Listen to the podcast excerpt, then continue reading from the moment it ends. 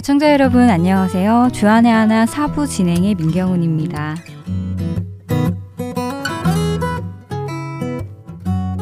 지난 한 주도 평안하셨지요? 저는 얼마 전 한 뉴스에서 꼭 영화 같다라고 생각되는 재미있는 기사를 읽게 되었습니다. 제목은 이러했습니다. 핵 공격에도 끄떡없는 집. 과연 얼마나 튼튼하길래 핵 공격에도 끄떡이 없을지 기대를 하며 기사를 열어보니 이 아파트는 미국 어느 지역 지하 14m에 지어진 아파트라고 소개되고 있었습니다. 지하 14m의 말이지요. 그리고 그냥 단순한 방 한두 칸짜리 집이 아닌 생존에 필요한 기본 시설은 물론이고요.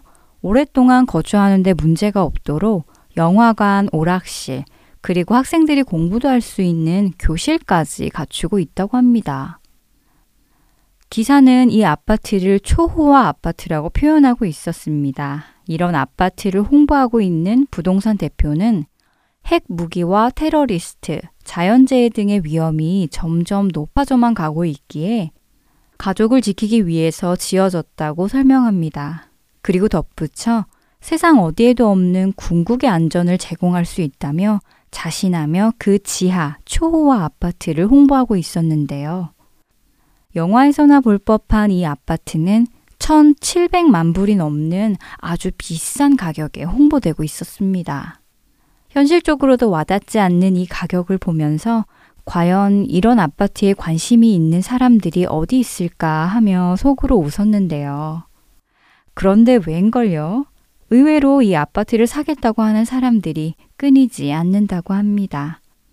만약 제가 하나님을 몰랐더라면 저도 종말과 어떤 위험을 대비해서 저런 아파트를 사고 싶은데 라면서 안타까워 했었을까요? 종말을 대비해서 저 역시 혼자서 다른 것을 준비하고 있었을지도 모르겠네요. 먼저 찬양 함께 들으시고 이야기 계속 나누겠습니다.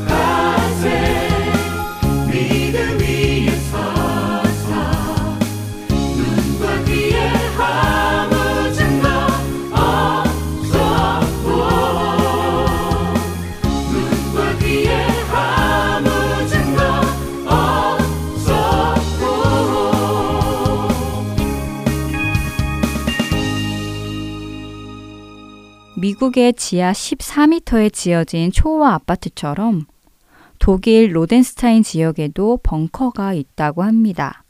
핵폭발, 생화학 무기, 지진, 쓰나미 등 자연재해와 어떤 공격에도 버틸 수 있다고 하는 튼튼한 벙커라고 하는데요. 아마 우리들에게 알려지지 않는 더 강력하고 튼튼한 벙커가 지하 곳곳에 숨겨져 있거나 지금도 누군가가 그런 벙커나 지하 도시를 만들고 있을지도 모르겠습니다. 하나님을 몰랐던 예전에 이런 이야기를 들었으면 저는 아마도 와, 영화 같다. 아이디어 정말 대단한데? 역시 사람들은 대단해. 라면서 감탄했을 것 같습니다. 그런데 이제 예수님을 믿고 성경에 대해 조금씩 알아가면서 이런 기사를 보면 놀라움보다는 안타까운 마음이 들었는데요. 아무리 저들이 최고의 기술을 들여 튼튼한 집을 만든다 하더라도 하나님께서 무너뜨리기로 작정하시면 그것이 강력한 벙커든 지하 몇백 미터에 있는 아파트이던 없어지는 것은 한순간이 아닐까요? 진정한 종말을 대비하는 것은 튼튼한 성벽을 지어서 종말로부터 나를 보호하는 것이 아니라 예수 그리스도를 믿어 종말에서 건짐을 받는 것일 텐데 말이지요. 그들이 자신을 위해 짓고 있는 그들만의 성벽을 보면서 자연스럽게 바벨탑이 연상이 되었습니다. 온 땅의 언어가 하나요, 말이 하나였더라. 이에 그들이 동방으로 옮기다가 신할 평지를 만나 거기 거류하며 서로 말하되 자, 벽돌을 만들어 경고히 굽자 하고 이에 벽돌로 돌을 대신하며 역청으로 진흙을 대신하고 또 말하되 자 성읍과 탑을 건설하여 그 탑 꼭대기를 하늘에 닿게 하여 우리 이름을 내고 온 지면에 흩어짐을 면하자 하였더니 창세기 11장 1절부터 4절까지의 말씀입니다. 강력한 벙커를 짓는 그들의 모습과 참 비슷한 것 같지요. 말씀에서도 알 수 있듯이 그들은 하나님께 여쭙 고 하나님과 소통하는 것이 아닌 서로 자기들끼리 말하고 상의하여 성읍과 탑을 쌓기 시작합니다. 하지만 후에 하나님이 내려오셔서 그들을 흩으시고 결국 탑은 끝내 쌓지 못하게 되지요. 곧 없어질 것이고 영원하지 않은 것에 영원할 것처럼 투자를 하던 바벨의 사람들과 지하에 아파트를 짓고 벙커를 만드는 사람들이 참 안타깝고 또 어리석다고 느껴졌습니다. 내가 만민 중에 오 주께 감사하며 주님을 찬양하리 열방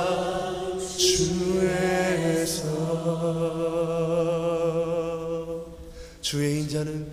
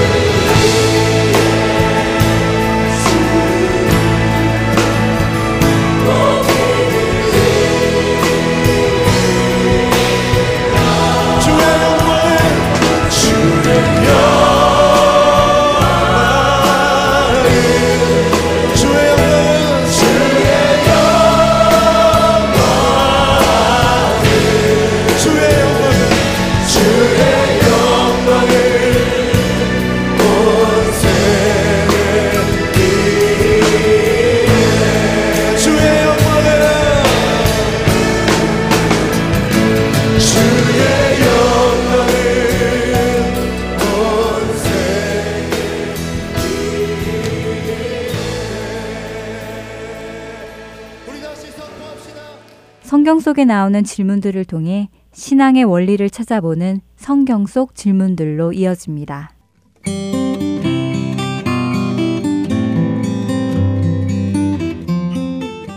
애청자 여러분 안녕하세요. 성경 속 질문들 진행의 최소영입니다.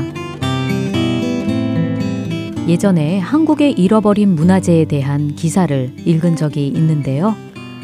19세기 말부터 일제 강점기를 거쳐 남북 분단에 이르기까지 그 기간 동안 약탈되고 소실된 우리의 문화재가 무려 7만여 점이 넘는다고 합니다.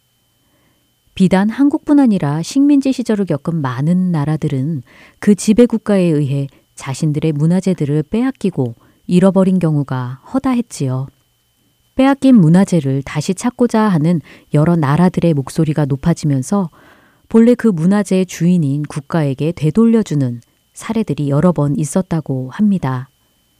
그 중 한 예로 이탈리아가 이디오피아 강제 점령 당시 빼앗았던 악숨 오벨리스크를 이디오피아에 반환한 경우도 있었지요. 이러한 문화재 반환에 대한 기사를 읽다 보니 성경에 나온 한 장면이 떠올랐는데요. 바로 블레셋과의 전쟁에서 빼앗겼던 하나님의 언약궤를 다윗성으로 옮겨온 사건입니다.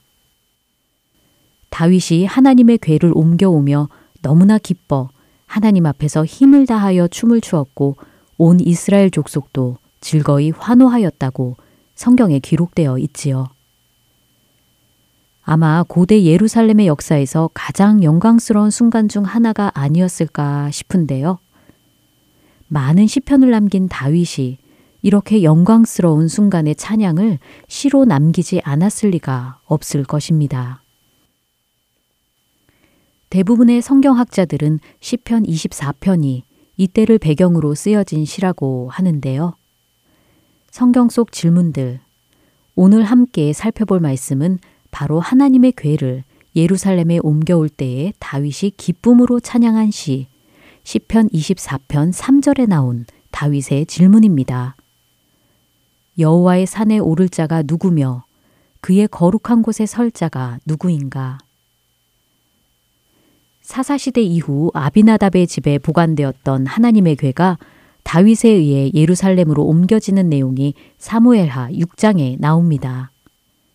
바로 그 앞장인 사무엘하 5장에서는 다윗이 이스라엘의 왕으로 세워지고 여부스를 쳐서 예루살렘을 점령하여 다윗성을 세우는 장면이 나오지요.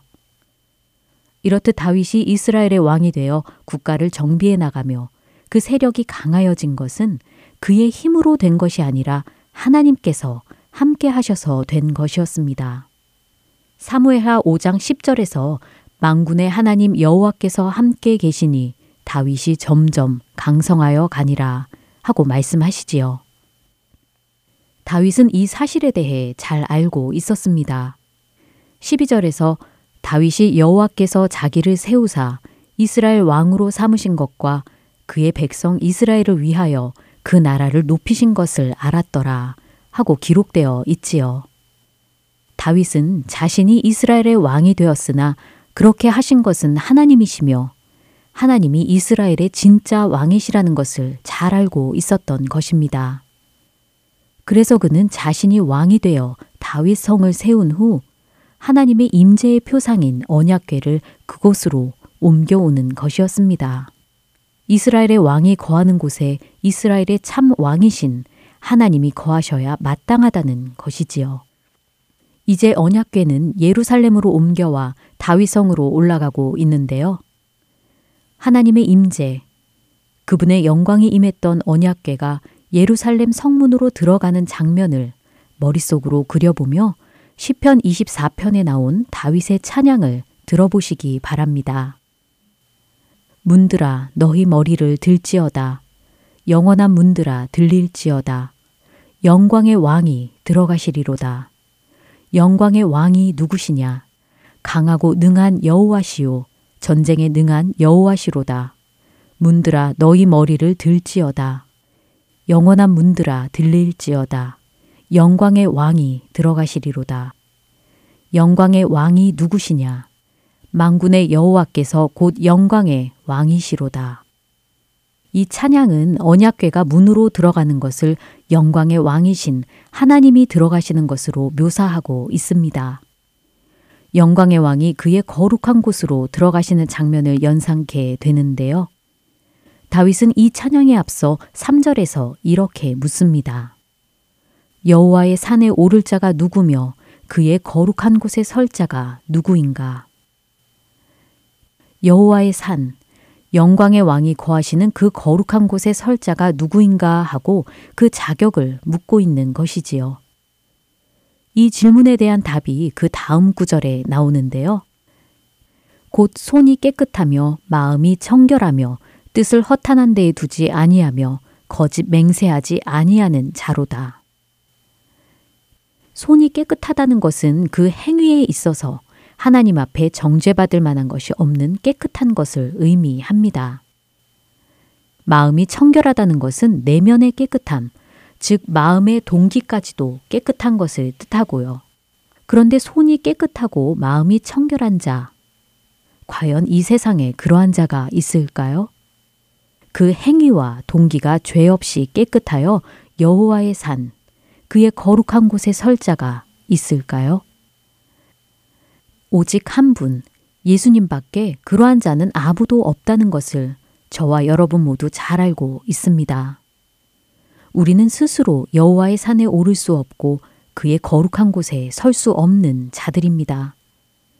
그러나 예수님께서 우리를 깨끗게 하기 위해 이루신 일로 인하여 그곳에 설 수 있게 되었지요. 바로 갈보리산에서 우리의 죄를 대신 지고 죽으셨던 십자가 사건입니다. 우리의 더러운 손은 예수님으로 인해 깨끗함을 받았으며 우리의 더러운 마음도 예수님으로 인해 청결함을 입었습니다. 예수님 때문에 우리는 그의 거룩한 곳에 서서 영광의 왕을 맞이하며 다윗과 같이 찬양할 수 있게 된 것이지요. 시편 24편에 나온 이 찬양은 다윗이 언약궤를 옮겨온 그때에 부르고 끝날 찬양이 아닙니다. 이 찬양은 후에 예수님께서 나귀를 타고 예루살렘에 입성하시던 때에도 드려져야 마땅한 찬양입니다. 또한 예수님을 주님으로 믿고 따르는 우리가 지금 드려야 할 찬양이기도 합니다. 왜냐하면 성경은 우리의 몸이 성령이 거하시는 거룩한 교회라고 말씀하시기 때문이지요.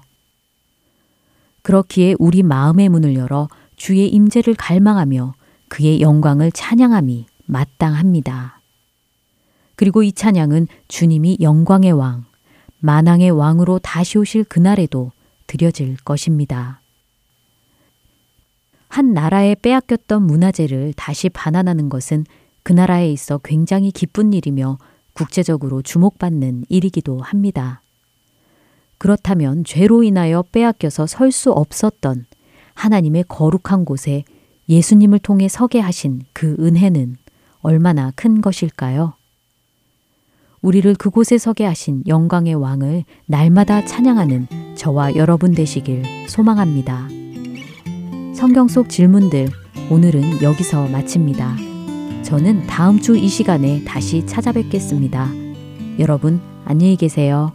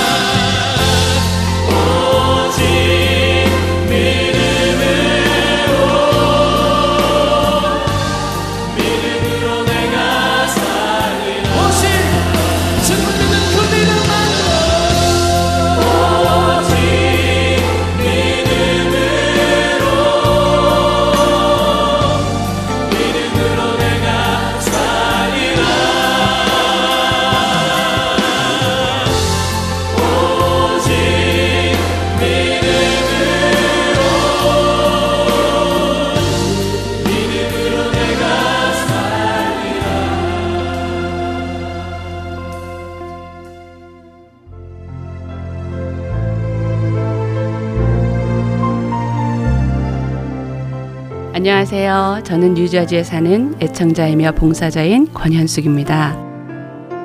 하나님께서 저를 하나님의 훈련 과정에 넣으시고 연단하실 때 제가 인생의 어두운 터널을 힘겹게 눈물로 걷고 있을 때 하나님께서는 복음 방송을 통해 하나님의 뜻을 말씀해 주셨고 위로해 주셨고 저를 다시 일으키셨습니다. 이 귀한 복음 전파 사역은 누군가의 기도와 후원 그리고 봉사로 이루어집니다. 저도 이제는 그 누군가가 되고 싶습니다. 기도와 후원 그리고 봉사로 이루어지는 복음 방송 사역에 동참하시고 싶으신 분은 전화번호 602-866-8999로 연락 주시기 바랍니다.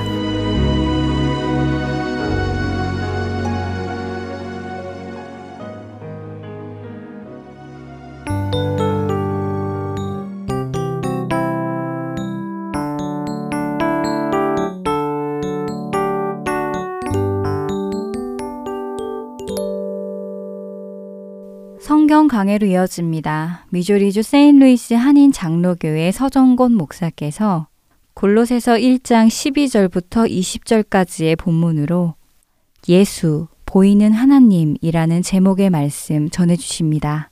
은혜 시간 되시길 바랍니다. 골로새 교회는 사도 바울이 개척한 교회는 아니지만은 사도 바울이 함께 동역했던 에바브라가 개척한 교회입니다. 그 교회를 참 사랑하고 그 교회를 생각할 때마다 사도 바울이 하나님 앞에 감사하며 기도했던 그런 교회입니다. 정말 복음 안에서 든든히 뿌리를 내리고 하나님 앞에 영광을 돌리는 교회가 돼 주시기를 늘 하나님 앞에 강구하던 그 교회에서 들리는 소문이 그 교회 거짓 가르침을 가진 선생들이 들어가서 교회 안에 잘못된 가르침을 심기 시작했는데 예수님만으로 충분하지 않다는 것입니다. 사도 바울을 통해서 에바브라를 통해서 이렇게 배운 복음만으로 충분하지 않다. 그 외에 다른 것들이 우리에게 필요하다. 예수님만으로 충분하지 않다. 하는 그런 소식을 접하고 사도 바울이 골로새 교회에 보낸 편지가 골로새서입니다. 오늘 이 사도 바울이 골로새에 보낸 이 편지가 오늘 동일하게 성령님께서 우리 교회 보낸 편지로 우리가 받고 또 은혜 받기를 바랍니다. 우리 함께 하나님의 말씀 제가 대표로 봉독하도록 하겠습니다.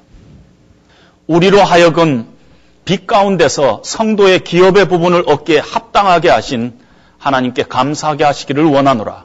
그가 우리를 흑암의 권세에서 건져내사 그의 사랑의 아들의 나라로 옮기셨으니 그 아들 안에서 우리가 속량 곧 죄사함을 얻었도다. 그는 보이지 아니하는 하나님의 형상이시오. 모든 피조물보다 먼저 나신 이시니 만물이 그에게서 창조되되 하늘과 땅에서 보이는 것들과 보이지 않는 것들과 혹은 왕권들이나 주권들이나 통치자들이나 권세들이나 만물이 다 그로 말미암고 그를 위하여 창조되었고 또한 그가 만물보다 먼저 계시고 만물이 그 안에 함께 섰느니라. 그는 몸인 교회 머리시라 그가 근본이시오 죽은 자들 가운데서 먼저 나신 이시니 이는 친히 만물의 으뜸이 되려 하심이요 아버지께서는 모든 충만으로 예수 안에 거하게 하시고 그의 십자가의 피로 화평을 이루사 만물 곧 땅에 있는 것들이나 하늘에 있는 것들이 그로 말미암아 자기와 화목하게 되기를 기뻐하심이라. 아멘. 잠시 기도하겠습니다. 하나님 아버지 이 시간에 골로새에 보낸 이 편지가 우리들의 보낸 하나님의 편지로 저희들이 받기를 원합니다. 아, 우리의 마음에 높아져 있는 것들 다 말씀 앞에 낮춰주시고 겸손하게 무릎 꿇고 하나님의 말씀으로 경청하여 우리의 생각이 변하고 우리의 삶의 우선순위들이 다시 한번 하나님 안에서 재정돈되는 귀한 이 시간 될 수 있도록 하나님 은혜를 베풀어 주시옵소서 감사합니다. 예수님 이름으로 기도합니다. 아멘. 성경에 보면은 우리 인생이 불행하다고 이 얘기를 합니다. 왜냐하면 하나님을 떠나 있기 때문에 하나님 없는 우리 인생은 불행하다고 선언을 합니다. 가만히 생각하면 당연합니다. 우리가 하나님을 얘기할 때 인생의 생사화복을 주관하신다. 또 하나님은 만복의 근원이시라. 이렇게 우리가 고백하는데 만복의 근원이신 하나님과 우리가 어긋나 있다면은 우리가 하나님으로부터 떠나 있다면은 우리가 결코 행복할 수 없다 하는 것이 성경의 논리입니다. 그리고 하나님을 떠나 있는 그런 상태를 성경은 죄라고 얘기합니다. 이렇게 하나님을 떠나 우리가 죄 가운데 있는 것 때문에 우리 삶이 파괴되고 우리 삶이 참으로 우리 삶 가운데 미움이 있고 원망이 있고 갈등이 있고 전쟁이 있고 싸움이 있는 그 이유들이 우리가 하나님을 떠나 있기 때문에 만복의 근원이신 하나님과 엇갈려 있기 때문에 우리 가운데 죄가 있기 때문에 그렇다. 그렇게 얘기를 합니다. 우리가 행복을 바라지만은 절대 근본적인 행복을 하나님 아닌 곳에서 우리가 찾을 수 없다 하는 것이 성경의 선언인 것입니다. 그래서 사람이 행복해지기 위해서는 하나님께로 돌아가야 한다. 마치 탕자가 아버지가 계신 집으로 돌아가서야만이 행복을 찾을 수 있었듯이 우리도 하나님께로 돌아가야만이 행복할 수 있다. 그렇게 얘기를 합니다. 그리고 사도 바울은 이렇게 우리가 하나님에게로 돌아가는 것을 화목이라는 단어로 설명을 하고 있습니다. reconcile. 하나님과 우리가 어긋나 있었는데 하나님과 화해하고 또 화목하게 되었다 하는 그런 용어를 사용을 합니다. 성경 우리가 어떻게 하나님과 화목되는가? 어떻게 하면 우리가 하나님과 어그러져 있는 관계가 화목한 관계가 되느냐 하는 것이 어떤 면에서 성경 전체에 깔려 있는 이야기입니다. 그리고 오늘 본문에는 한마디로 결론적으로 얘기해서 예수 그리스도를 통해서 우리는 화목하게 된다. 하나님과. 예수 그리스도를 통해서 우리가 화목하게 된다. 이렇게 선언을 하고 있습니다. 19절, 20절에. 예수님께서 하신 일이 뭐냐면 한마디로 표현해서 화목 제물이 되신 것입니다.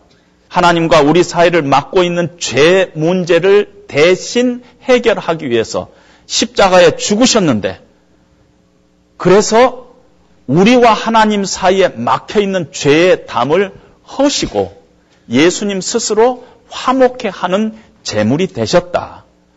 그리고 예수님께서 화목제가 되신 현장이 바로 십자가상이다. 이렇게 성경은 얘기를 하고 있습니다.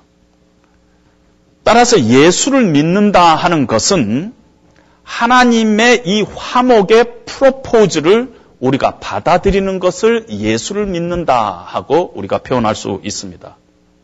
우리가 죄 때문에 망한다기보다는 하나님의 프로포즈를 거절하기 때문에 우리가 망하는 것입니다. 하나님의 은혜와 하나님의 용서와 예수 그리스도를 통한 하나님의 구원의 복음을 우리가 거부하기 때문에 우리가 망한 것입니다. 어떤 면에서.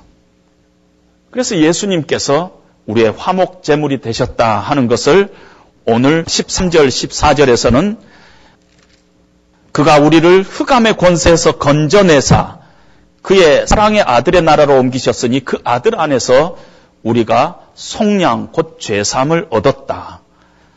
예수 그리스도 외에는 다른 길이 없다. 예수님을 통해서 우리가 하나님과 화목하게 됐다. 죄삼을 얻었다. 그렇게 우리에게 표현을 하고 있습니다. 성경 신구약 성경 전체를 이렇게 보면은 처음부터 끝까지 예수님 이야기입니다. 기독교는 온통 예수님에 관한 것입니다.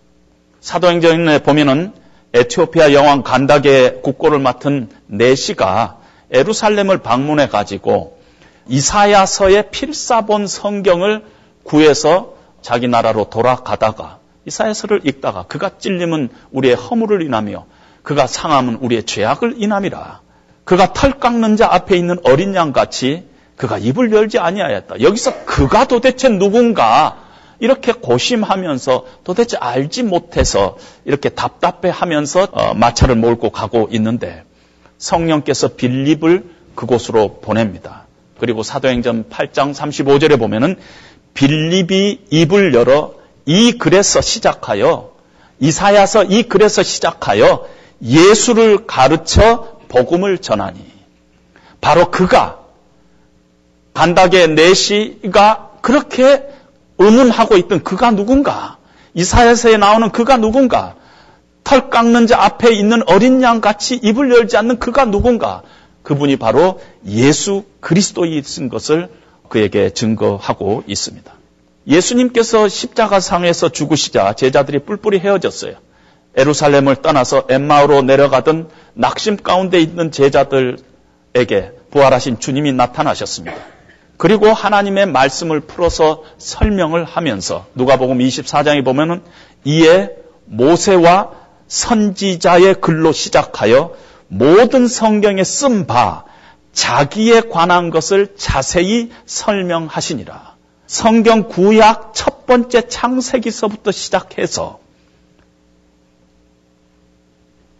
모든 성경에 쓴 자기에 관한 것을 자세히 설명했다고 성경이 기록하고 있습니다. 요한복음 5장에 보면 예수님 자신이 너희가 성경에서 영생을 얻을 줄 알고 성경을 상고하거니와 이 성경이 나에 관해서 나에 대해서 증거하고 있느니라 하고 예수님 스스로 말씀하고 있습니다. 부활하신 예수님을 만나서 정말 완전히 뒤집어진 베드로가 공회당 앞에서 목숨을 내놓고 생명의 위험을 무릅쓰고 전한 내용이 다른 이로서는 구원을 얻을 수 없나니 천하 사람들 중에서 하나님께서 구원을 우리에게 주실 만한 다른 이름을 주신 적이 없다고 그렇게 선포를 하고 있습니다. 그런데 지난 2000년 동안 기독교 역사를 보면은요, 사단은 교묘하게 기독교를 무너뜨 리려고 하는데, 하나님은 건들지 않으세요. 사단이 하나님 건들지 않습니다. 하나님은 위치가 한 번도 흔들린 적이 없어요. 무슬림도 하나님 믿고요. 불교에서도 하나님 다 그대로 받아들입니다. 스님들 이렇게 가다가 물에 탁 빠질라 그러면 아이고 부처님 하는 스님들 거의 없어요. 아이고 하나님 하죠. 다 하나님 믿습니다.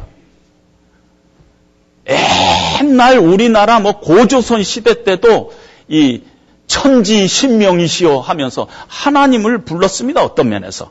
다른 하나님이지만 각자 나름대로 하나님을 불렀어요. 하나님의 위치가 지난 2000년 동안 한 번도 흔들리지 않았어요. 그런데 사단은 계속적으로 예수 그리스도를 깎아내리고 예수 그리스도를 약화시킵니다. 무시하지 않아요? 예수 그리스도를 무시하지 않은데 훌륭한 사람이라고 인정을 해요. 그러나 그분이 하나님은 아니다 하고 예수님을 계속적으로 깎아내리고 있습니다. 기독교는 다른 것 다 양보할 수 있습니다. 그러나 한 가지 양보할 수 없는 게 있어요. non-negotiable. 양보할 수 없는 것이 있는데 예수님에 관한 것입니다. 여러분 기독교는 하나님을 믿는 것이 아닙니다. 예수님을 믿는 거예요. 예수님이 어떤 분이신가를 믿는 것이에요. 당연히 예수님이 어떤 분이신가 믿으면 하나님이 어떤 분이신가 우리가 알게 되죠. 예수 그리스도가 계시된 곳이 하나님의 말씀 성경이기 때문에 성경을 이렇게 바라보다 보면 하나님이 어떤 분이시면 무슨 일을 하셨는가 우리가 다 알게 됩니다. 기독교가 절대 양보할 수 없는 거가 예수님이 바로 하나님이시고 그분이 길이요 진리요 생명이시고 우리의 구원자라는 것을 한 번도 기독교는 양보할 수가 없다는 것입니다. 그것이 지난 2000년 동안의 기독교의 역사라 그렇게 볼 수가 있습니다. 그런데 가만히 보면은요, 지금 이 시대도 복음으로 충분하지 않다. 예수만으로도 충분하지 않다 하는 것이 기독교 일각에서 자꾸 이렇게 그런 분위기를 이렇게 만들어내고 있습니다. 복음에 관한 이 얘기를 할 때도 그냥 복음 하지 않고 복음과 리더십, 복음과 윤리, 복음과 치유, 복음과 교회 재정, 복음과 교회 성장, 복음과 문화. 왜 이렇게 뒤, 뒤에 뭘 갖다 붙여요? 왜 그런 줄 아세요? 뭔가 복음만 가지고 이 얘기하면은 뭔가 너무 옛날스럽고 너무 강한 것 같고 그래가지고 자꾸 복음 외에 그 다음에 다른 이 얘기들을 붙이고 있는 거 아닙니까? 저는 제 서재에서요, 그냥 제목이 복음이라는 책을 한 권 갖고 있습니다. 물론 제가 100%이 목사님의 그 생각에 동의하는 건 아니지만은 이 복음이라는 거 하나만을 놓고 책을 쓴다는 건 대단한 용기가 돼버린 세상 속에 우리가 살고 있다는 것입니다.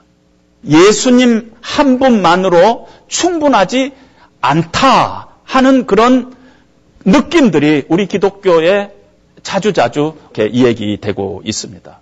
한 며칠 전에는 제 페이스북에 어떤 분이 이렇게 글을 썼는데 자세히 제가 읽어보지는 못했어요.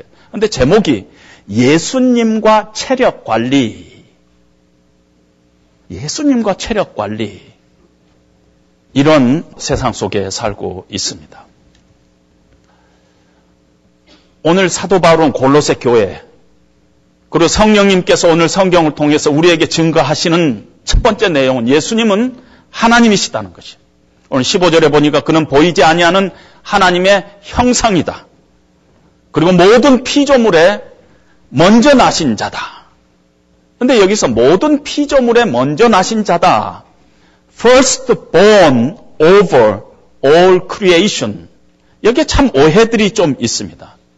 예수님이 모든 피조물 위에 먼저 나신 자다. first born이라는 단어를 쓰고 있기 때문에 여호와 증인 같은 데서 예수님을 피조물로 생각을 합니다. 그러나 그렇지 않습니다. 팔레스타인 사람들이 갖고 있는 first born, 이 장자라는 개념은 순서상 첫 아들이라 이런 개념을 떠나서 부모의 모든 것을 상속받는 으뜸이다 이런 뜻이 더 강합니다. 모든 피조물 위에 먼저 나신 자다 하는 것은 피조물에 제일 먼저 나온 첫 번째 피조물이라 그런 뜻이 아니라 예수님이 갖고 있는 영광과 종기와 권세가 으뜸이다 그런 뜻입니다. 그걸 어떻게 우리가 더 확인할 수 있느냐 하면은 예수님께서는 보이지 않는 하나님의 형상이시요 모든 피조물보다 먼저 나신 자니 하고 16절에 만물이 그에게서 창조되되 하늘과 땅에서 보이는 것들과 보이지 않는 것들과 이 세상의 만물이 다 그로 말미암아 창조되었다는 것이에요. 예수님이 피조물이 아니라는 것을 골로새서 1장 16절이 증거를 하고 있습니다. 예수님은 피조물 위에서 가장 그들을 그 존귀함과 그 이 권세와 이 능력이 이 예수님이 모든 피조물보다 그 위에 그런 위대하신 분이라는 것입니다.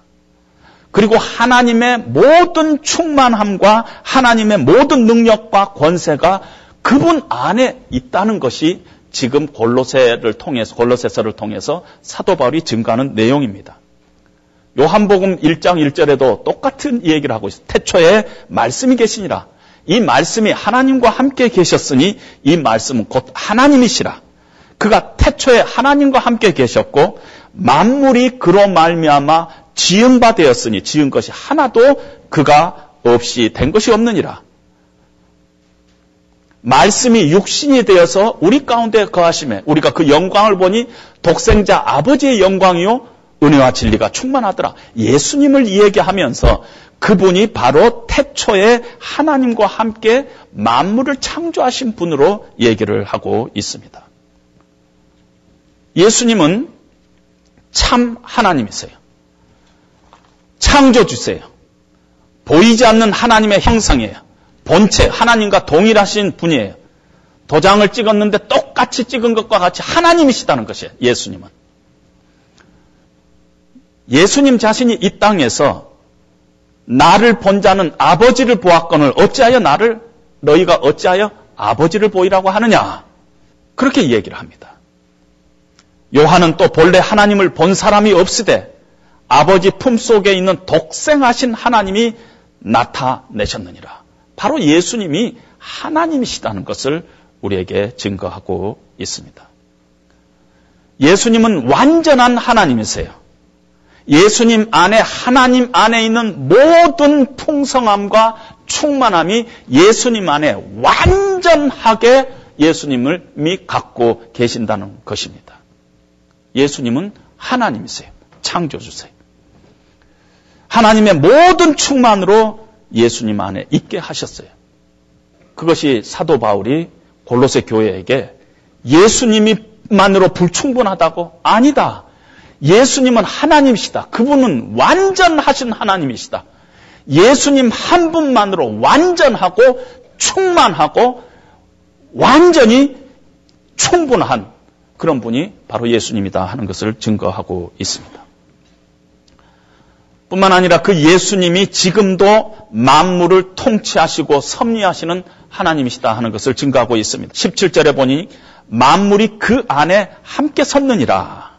보이는 것들과 보이지 않는 것들, 물질 세계와 영의 세계가 다 그 안에서 지금 서 있다는 것입니다. 그 말씀을 현대인의 성경에서는 그분에 의해서 유지되고 있다. 이렇게 말씀하고 있습니다. Hold all things together. He got the whole world in his hand. 예수님이 이 세상, 보이지 않는 것과 보이는 것과 이 만물을 그 안에서, 그의 손 안에서 붙잡고 계신다. 히브리서 1장에서는 예수님을 설명하면서 능력의 말씀으로 지금 만물을 붙잡고 계신다. 예수님께서 삼남만상을 통치하시고 섭리하시고 주관하시고 계시는 살아계신 하나님이시다. 이렇게 증거하고 있습니다. 여러분, 우리가 지금 살고 있는 이 지구가 태양계에 속한데요. 태양계하고 전 우주하고 비교를 하면 비교할 수가 없어요. 전 우주가 얼마나 광대 무변한지 모릅니다. 제가 어디서 읽은 내용인데요. 태양 안에 조그만 구멍이 있는데 그 구멍 안에 1200만 개의 지구가 들어갈 수 있다고 해요. 그리고 그 구멍 안에 4300만 개의 달을 위한 충분한 공간이 그 안에 확보되어 있다고 합니다. 이거 상상할 수 없는 거 아니에요? 태양 하나가. 태양은 또 전 우주에 비하면 아주 또, 또, 또 조그만 먼지 같은 것인데. 여러분, 우리가 북극성을 바라보는데 어느 날 밤에 이렇게 보면 북극성이다. 그럴 때가 있는데 그 북극성이 여기에서부터 6,400억 킬로미터 떨어진 곳이에요. 여러분, 상상이나 됩니까? 여러분, 지금 지구가 태양 주변을 이렇게 돌고 있는데요. 어, 지구가 태양 사이에 만유 인력이라는 게 있는데요. 뭐 중력 같은 이렇게 만유 인력이 있는데 그 만유 인력의 힘이 3억 톤이라고 합니다. 이 3억 톤을 이렇게 어떤 식으로 계산할 수 있느냐면은 이 강철 밧줄의 지름이 48kg짜리가 있어요. 지름이 48kg인데 그 48kg가 서울에서 수원까지 거래해요. 여러분, 강력한 밧줄이 지름이 어느 정도 두꺼운 거냐면은 서울에서 수원까지 걸리는 두께 그런 힘으로 지구와 태양이 지금 이 힘을 가지고 이렇게 돌고 있다는 것입니다. 그리고 그 안에 새들이 유유하게 날아다니고요. 우리가 이렇게 걸어 다니고요. 봄, 여름, 가을, 겨울이 이렇게 찾아오고 그 하나님께서 보존하고 계신다는 것입니다. 한 1m만 1m만 가까워져도 어떤 면에서 다 타 죽어버릴 수 있는데 하나님께서 삼남 만산을 지금 보존하시고 계신다는 것입니다. 그분이 바로 예수님이라는 것이. 그 예수님이 지금 만물을 그 안에 붙잡고 계신다는 것이. 우리뿐만 아니라 삼라만상 보이는 것 보이지 않는 것 영의 세계 물질 세계까지 다 만물을 예수님께서 붙잡고 계시는 분이라 하는 것입니다. 이렇게 삼라만상을 통치하시고 주관하시고 창조하신 완전하신 하나님 예수님 그 예수님이 우리 가운데 연약한 아이, 그냥 잘못 만지면은 망가질 것 같은 연약한 아기로 이 세상에 오셨다 하는 것이 크리스마스 메시지인 것입니다. 크리스마스 사건인 것이.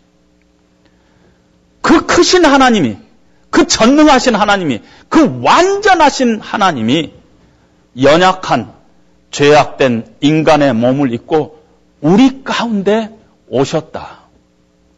그리고 그분이 털 깎는 자 앞에서 말 없는 어린 양처럼 십자가에 매어 달려서 힘없는 죄인처럼 돌아가셨다는 것이에요. 하나님이 죽으셨다는 것이에요. 그래서 크리스마스 메시지는 어떤 면에서 십자가의 메시지하고 너무너무 흡사한 부분이 있어요. 망가질 것 같은 연약한 아이의 모습으로 하나님이 인생 가운데 강생하시는 이 크리스마스의 이 사건이 그 크신 하나님이 털 깎는 자 앞에서 말 없는 어린 양 같이 십자가에서 매어 달려 돌아가시는 이 사건과 어쩌면 그렇게 흡사한지 모르겠습니다. 여러분, 우리 가운데 찾아오신 그 예수님, 그분은 거룩하신 하나님이세요. 하나님을 떠난 우리 인생은 어느 누구도 하나님 앞에 자격이 없어요. disqualified. 우리의 어떤 선한 것 가지고 하나님 앞에 나가도 더러운 누더기 같은 그런 우리의 거룩함이에요. 우리 인생은. 그래서 우리는 죄로 말미암아 영원히 죽을 수밖에 없는 우리 인생이에요.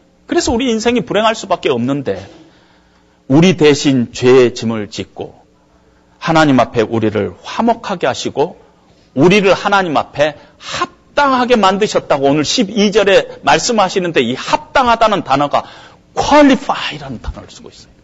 우리는 하나님 앞에 disqualified 된 자들인데 예수님께서 우리 대신 십자가에서 화목제물이 돼 주시고 우리를 하나님 앞에 qualified 되게 만드셨다는 것입니다.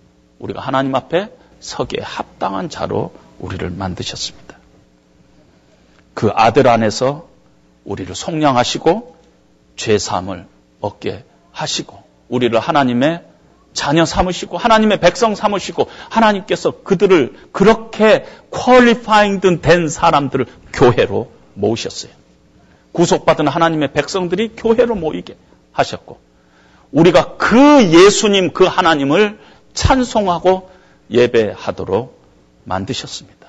그리고 예수님이 연약하고 흠이 맞는 아직도 부족하고 연약하고 흠이 맞는 우리 가운데 거하시며 교회 머리가 되기를 마다하지 않고 있다는 것입니다. 본래 하나님의 목적이 있었어요. 우리를 창조하신 목적이 우리를 행복하게 하기 위해서 우리를 창조했어요. 하나님과 화목되게 하기 삶을 살게 하기 위해서 우리를 창조했어요. 그래서 하나님의 형상으로 우리를 지었어요. 그런데 우리가 죄 가운데 하나님의 형상이 이그러졌어요. 그 형상을 예수 그리스도로 말미암아 회복시켜 주시고 하나님께서 하시고자 하는 일은 그를 위해서 우리를 창조했어요, 원래. 하나님의 영광을 돌리기 위해서 하나님을 기뻐하기 위해서 하나님이 기뻐하시는 일을 하기 위해서 우리를 창조하셨는데 우리를 교회로 부르시고 하나님이 기뻐하시는 일, 화목해 하시는 그 일, 하나님이 가장 기뻐하시는 일이 화목해 하는 일인데 화목해 하는 일에 우리를 동참시키고 있는 것입니다. 20절에 보니까 그의 십자가의 피로 화평을 이루사 만물이 곧 땅에 있는 것들과 하늘에 있는 것들이 그로 말미암아 자기와 화목하게 되기를 기뻐하신다. 하나님이 그걸 기뻐하신 거예요. 만물과 하나님 사이에 화목을 이루는 것. 그것을 하나님이 기뻐하신 것이에요. 그래서 우리 예수 믿는 사람은 처음에 예수님 믿을 때는 예수님께서 나의 죄를 위해서 십자가에 돌아가시고 내가 구원받았다는 것을 기뻐하고 감격하지만은 점점 예수를 믿어가면서 우리의 관심은 만물에 가야 되는 것이에요. 나가 아니라 우리 교회가 아니라 내 가정의 범위를 뛰어넘어서 정말 하나님 만물이 다 하나님의 주권을 선포하고 있잖아요. 만물이 다 하나님과 화목되기를 원하고 있잖아요. 내 가정이 화목돼야 되고 내 교회가 하나님과 화목돼야 되고 내 직업, 내 시간, 내가 연구하는 학문, 내 공부, 이 세상의 모든 제도, 관습, 문화, 종교, 사회, 정치 모든 이 만물이 하나님 안에서 화목되는데 우리 자신이 관심을 가져야 된다는 것입니다. 왜냐하면 죄로 인하여 망가져 있는 우리 인간들 때문에 삼나 만상이 신음하고 탄식하고 있다 그랬어요. 모든 영역이 인간의 죄로 말미암아 다 탄식하고 있어요. 세상에 어디에 정의가 있어요? 어디에 공의가 있어요? 우리 주변을 보세요. 하나님이 아니고서는 해결할 수 없는 엄청난 죄악들이 우리 주변에서 얼마나 많이 벌어지고 있습니까? 그 모든 것 속에서 예수 그리스도의 주대심이 선포되고 고백되고 주장되고 개혁되고 우리가 하나하나 우리의 삶 가운데 순종해가는 그런 일들이 우리의 삶 가운데서 일어나는 것. 만물이 땅에 있는 것과 하늘에 있는 것들이 예수 그리스도로 말미암아 화목하게 되는 것을 하나님이 기뻐하신다는데 우리를 그 일을 위해서 부르셨다는 것입니다. 그 일에 순종하면서 살도록 부르셨다는 것입니다. 근데 그 일이 불편한 일이에요, 사실은. 예수님께서 하나님이신 하나님이 인간의 몸을 입고 십자가에서 죽으시는 것. 인간의 몸을 입고 이 땅에 태어난 것은 어떤 면에서 굉장한 내려옴이에요. 그리고 불편한 일이에요. 근데 우리로 하여금 그러한 불편한 삶들을 우리의 신앙의 핵심으로 잡으라 하는 것입니다. 예수님이 으뜸이에요. 우리 삶의 으뜸인데 우리 삶에 정말 으뜸이 어디가 있느냐? 내 삶에 예수 그리스도가 으뜸이 되고 있느냐? 그분이 기뻐하시는 일이 내 삶에 우선이 되고 있느냐? 으뜸이 되고 있느냐? 정말 나는 불편한 삶 가운데 내려오는 어떤 부분이 내 삶 가운데 있느냐? 우리가 우리 자신이 고민해야 될 그런 시즌 속에 있다는 것입니다. 불편한 삶을 결단하는 건 쉬운 일이 아니에요. 불편한 삶으로 내려오는 것이 구체적으로 우리에게 어떤 것인가 몰라요. 각자에게 조금씩 다를 수 있어요. 그러나 분명한 건 그리스도인의 삶의 핵심은 반드시 불편함 가운데로 내려오는 것이에요. 우리가 찬송가에서 복음성가에 보면 내가 주인 삼는 모든 것 내려놓고 내가 사랑했던 모든 것 내려놓고 그 찬송은 너무너무 쉬워요. 너무 은혜롭고 아름다운 가사입니다.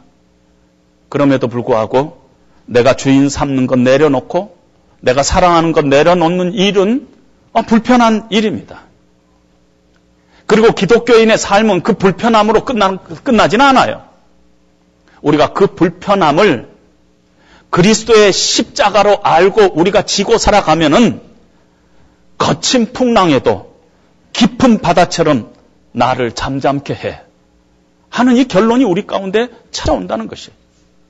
우리가 주인 삼는 것 내려놓고 우리가 사랑하는 것 내려놓고 주님이 원하시는 기뻐하시는 것을 불편하지만 감내하면은 그 가운데 하나님께서 불편함으로 끝나지 않고 우리 가운데 놀라운 평강과 놀라운 기쁨과 놀라운 인생의 목적들로 우리를 채워 주신다는 것입니다. 주님이 주시는 평강이 우리 가운데 찾아온다는 것입니다.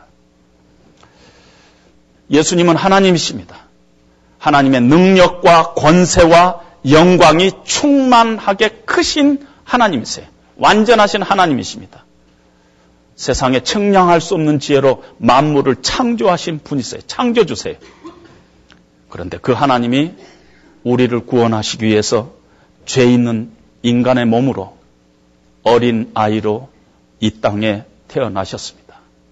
그리고 십자가에서 고통당하시고 외면당하시고 배신당하시고 짓밟힌 장미처럼 우리를 위해서 하나님이 죽으셨습니다. 이 십자가의 메시지가 바로 크리스마스의 메시지입니다. 그래서 크리스마스는 12월 25일로 가다둘 수가 없어요.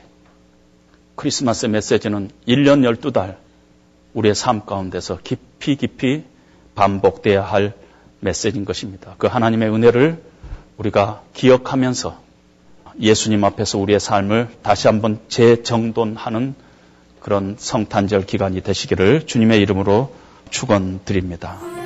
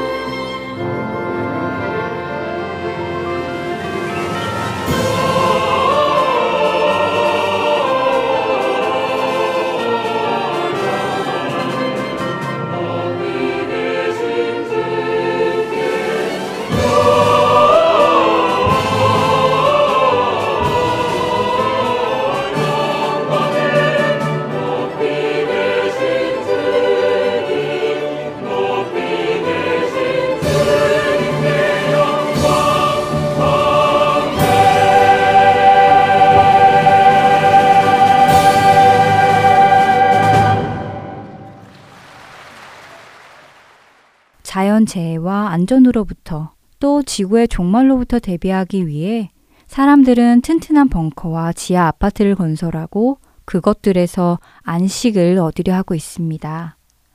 마치 그것들이 자신들의 안전을 지켜줄, 자신들을 구원해줄 유일한 방법인 것처럼 생각을 하고 그것에 투자를 하고 있는 듯 해보였는데요. 하지만 그들이 깨닫지 못하고 있는 것이 하나 있습니다. 비록 그들이 만들어 놓은 튼튼한 아파트와 벙커가 그들을 재해로부터 지켜줄지는 모르지만 종말에서는 그들을 지켜줄 수 없고 죽음 후에 오는 심판으로부터는 더더욱이 그들을 구해줄 수 없다는 것입니다. 만일 그들이 진정으로 자신들의 생명을 걱정한다면 그들은 참된 생명을 주실 수 있는 영원한 생명을 주실 수 있는 예수 그리스도를 찾아야 할 것입니다. 예수께서 이르시되 나는 부활이요 생명이니 나를 믿는 자는 죽어도 살겠고 무릇 살아서 나를 믿는 자는 영원히 죽지 아니하리니 이것을 내가 믿느냐. 요한복음 11장 25절과 26절의 말씀입니다. 우리는 우리 스스로 우리를 보호하거나 종말을 대비할 수 있는 존재가 아닙니다. 우리는 벙커를 짓고 지하 도시를 짓는 것이 아닌 오직 주님을 믿고 그분 앞으로 나아가야 할 뿐입니다. 종말에서 건짐을 받는 것은 예수 그리스도를 통해서만 가능하기 때문이지요. 우리를 살리시기 위해 이 땅에 오신 예수 그리스도를 기억하며 그분께 감사하는 우리들이 되기를 소망하고요. 아직 예수 그리스도를 모르는 이들을 위해 기도하는 다음 한 주 되기를 소망합니다. 지금까지 주안의 하나 사부 함께 해주셔서 감사드립니다. 다음 시간에 뵙겠습니다. 안녕히 계세요.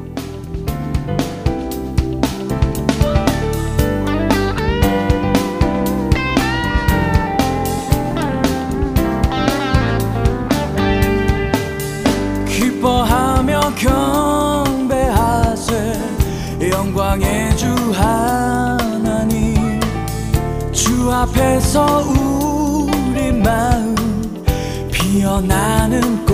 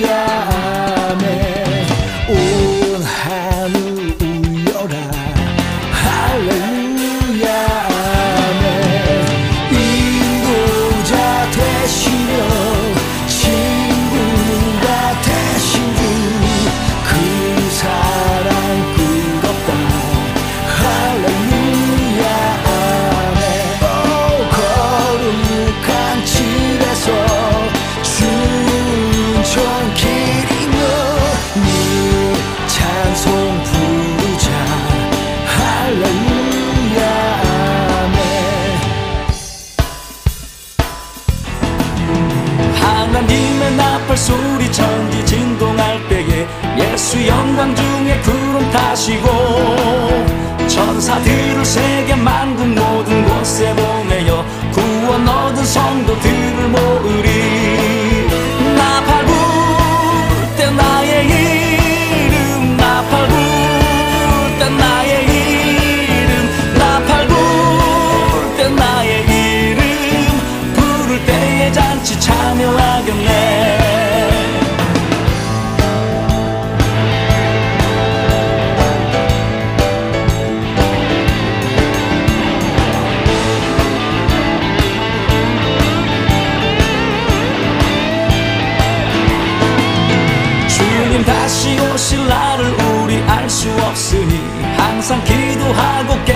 있어서 기쁨으로 보좌 앞에 우리 나가서도록 그때까지 참고 기다리겠네